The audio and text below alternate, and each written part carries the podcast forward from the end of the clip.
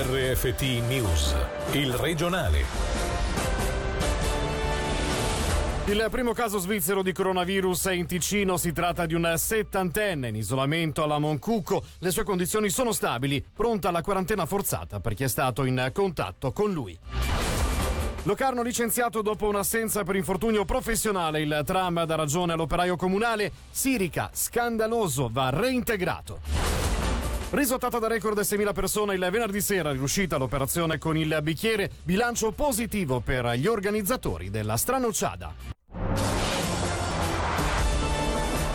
Buonasera a tutti dalla redazione, lo avete sentito dai titoli, era atteso ed è stato confermato. Il primo caso svizzero di coronavirus è in Ticino. Si tratta di un settantenne residente nel nostro cantone che ha contratto il virus ad un evento a Milano. L'uomo, ricoverato da ieri alla clinica Moncucco, è in isolamento, le sue condizioni sono stabili. Come confermato dal medico cantonale, pronta anche una quarantena forzata per le persone entrate in contatto con lui.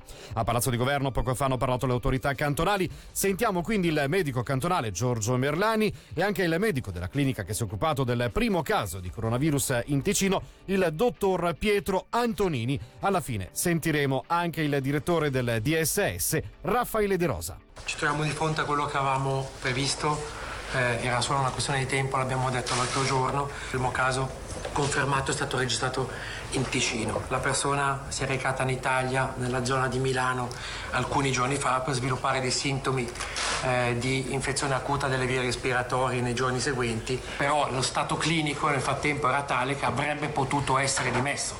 Non c'erano alcun segno di gravità e al momento attuale semplicemente ricoverato per protezione dall'entourage. Effettivamente siamo stati anche molto aiutati, a parte dal medico di famiglia che ha reagito in maniera opportuna, anche dal paziente stesso che sentendosi malato e sapendo che c'era la potenzialità per diffondere una malattia pericolosa ha seguito le istruzioni e pur restando a casa diversi giorni con la febbre anche molto alta ha seguito le istruzioni e ha cercato di non avere dei contatti esterni se non con la moglie che è poi stata anche quella che l'ha portata in ospedale. Dunque anche dal punto di vista del trasporto non ci sono stati problemi non ci sono stati contatti esterni e questo ci aiuta sicuramente molto nel tracciare i contatti e nel ridurre il rischio di una trasmissione di questa infezione. La misura delle scuole era già stata discussa durante la conferenza stampa di ieri e si era detto che anche in questa fase, ipotizzando anche che arrivassero alcuni casi che vanno valutati poi di caso in caso, quindi adesso va anche capito tutto il tracking, tutta la catena, ovviamente quello è un elemento importante per capire eventualmente se prendere che misure, quali misure, di che tipo. Anche le misure sulla scuola sono misure draconiane che vengono prese solo in caso che venga giustificato.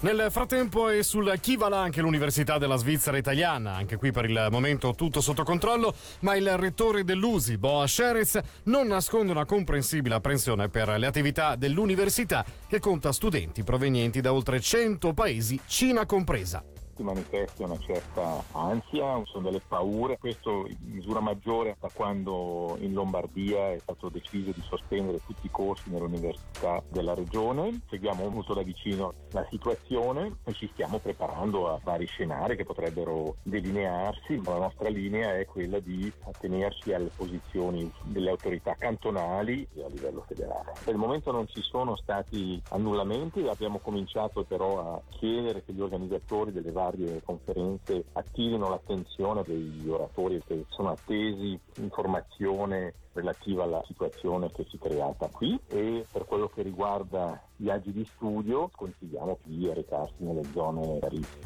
Sono state notate una diminuzione della frequentazione dovuto in particolare alla situazione che è venuta a crearsi in Lombardia non sappiamo se perché si tratta di persone che sono nelle zone dove la mobilità viene ristretta o per precauzione loro, comprendiamo per vari motivi che queste sono decisioni che più gli altri possano prendere o perché si sentono fragili dal punto di vista della salute o per altri motivi. Anche la diocesi di Lugano reagisce al coronavirus. Niente scambio della pace, via l'acqua benedetta per evitare possibili contagi. Per chi tiene messa, pronto anche un vademecum. 255 le parrocchie toccate con raccomandazioni a decine di migliaia di fedeli ticinesi alla vigilia proprio del mercoledì delle ceneri che lancia la Quaresima. Il portavoce della curia vescovile Luca Montagnier Si tratta di semplici accorgimenti come la ricezione della comunione sulla mano e non in bocca o l'omissione dello scambio della pace o lo svuotamento appunto delle acque santiere, piccole accortezze che però appunto non, non prevedono nessun allarmismo, ci affidiamo anche al buon senso delle persone nel capire la situazione nel rinunciare per un periodo, valuteremo sulla base dell'evoluzione della situazione di, di quanto sarà prolungato o meno. Giorni di assenza calcolati male, il licenziamento è illegittimo, è quanto riporta un'interpellanza indirizzata al municipio di Locarno in seguito ad una sentenza del tram. I due operai lasciati a casa avevano accumulato meno ore rispetto a quelle previste dalla legge organica comunale in caso di licenziamento. Il municipio, da noi contattato, non ha voluto rilasciare dichiarazioni, risponderà nella prossima seduta di consiglio comunale. Sentiamo invece il primo firmatario dell'interpellanza, il socialista Fabrizio Sirica.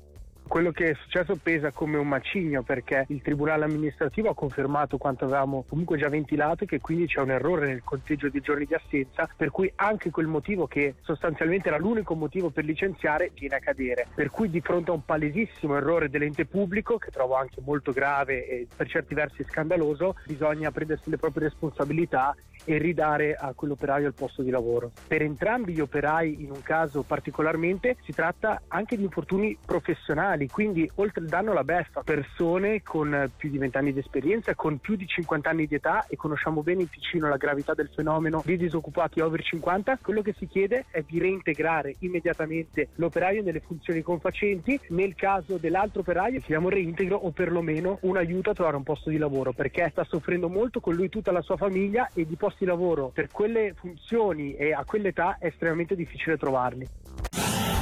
Un biglietto unico per viaggiare in treno in tutta Europa. Semplificare l'acquisto dei biglietti, infatti, l'obiettivo della petizione lanciata dall'Associazione Traffico Ambiente, che chiede al Consiglio federale di fare pressione sull'Unione Europea per creare un sistema unico. Lanciata oggi la proposta ha già raccolto un migliaio di firme. Il vicepresidente dell'ATA, Bruno Storni.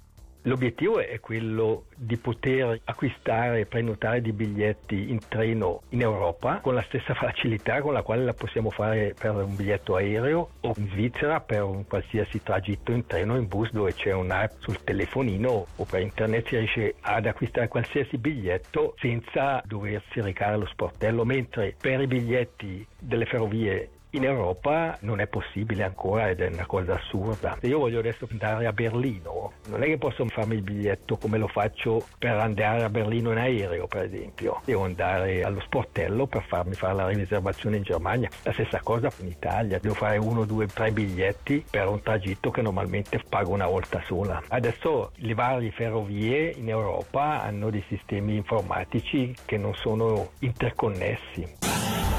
E chiudiamo con i carnevali. Il bilancio della Stranocciada 2020 è assolutamente positivo. Soddisfazione per le misure green con l'introduzione del bicchiere monouso e affluenza da record alla risottata. Sentiamo il presidente Lorenzo Manfredi. Il venerdì sera erano presenti ben 6.000 persone. La scelta del nostro bicchiere, che era un bicchiere che veniva utilizzato durante tutta la serata con delle possibilità di risciacquo in vari posti, è andato molto bene. È chiaro che il servizio, la mescita era un pochino più lenta, però ha funzionato molto bene. Al mattino è una cosa incredibile, praticamente a parte i coriandoli e un pochino di rifiuti, ma poca roba, le strade erano pulite, eh? quindi una differenza enorme per quanto riguarda i bicchieri monouso. Abbiamo avuto quasi 6.000 persone persone che si sono divertiti, hanno passato tante ore in città vecchia, ma assolutamente nessun problema di sicurezza. Più che la gente è andata bene forse sono i partecipanti che sono stati bravissimi. Poi abbiamo avuto la fortuna di avere una Google della Svizzera interna che ha veramente spaccato, molto molto bravi, spettacolari.